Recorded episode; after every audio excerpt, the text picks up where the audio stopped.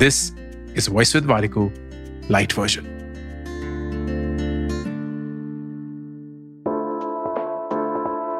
three science of a venter एक ऐसा इंसान जो हर एक छोटी सी बात पे भड़क जाता है। नंबर एक, वो आधी बात सुन के ही पूरी बात समझ जाता है एंड आपको बोलने नहीं देता। नंबर दो, चाहे आप जितनी भी माफ़ी मांग ले, वो आपकी माफ़ी को भी आपकी हार समझकर खुद की जीत डिक्लेयर करता है। नंबर तीन, जब तक वो अपनी भड़ास ना निकाल लेना, वो शांत नहीं होते।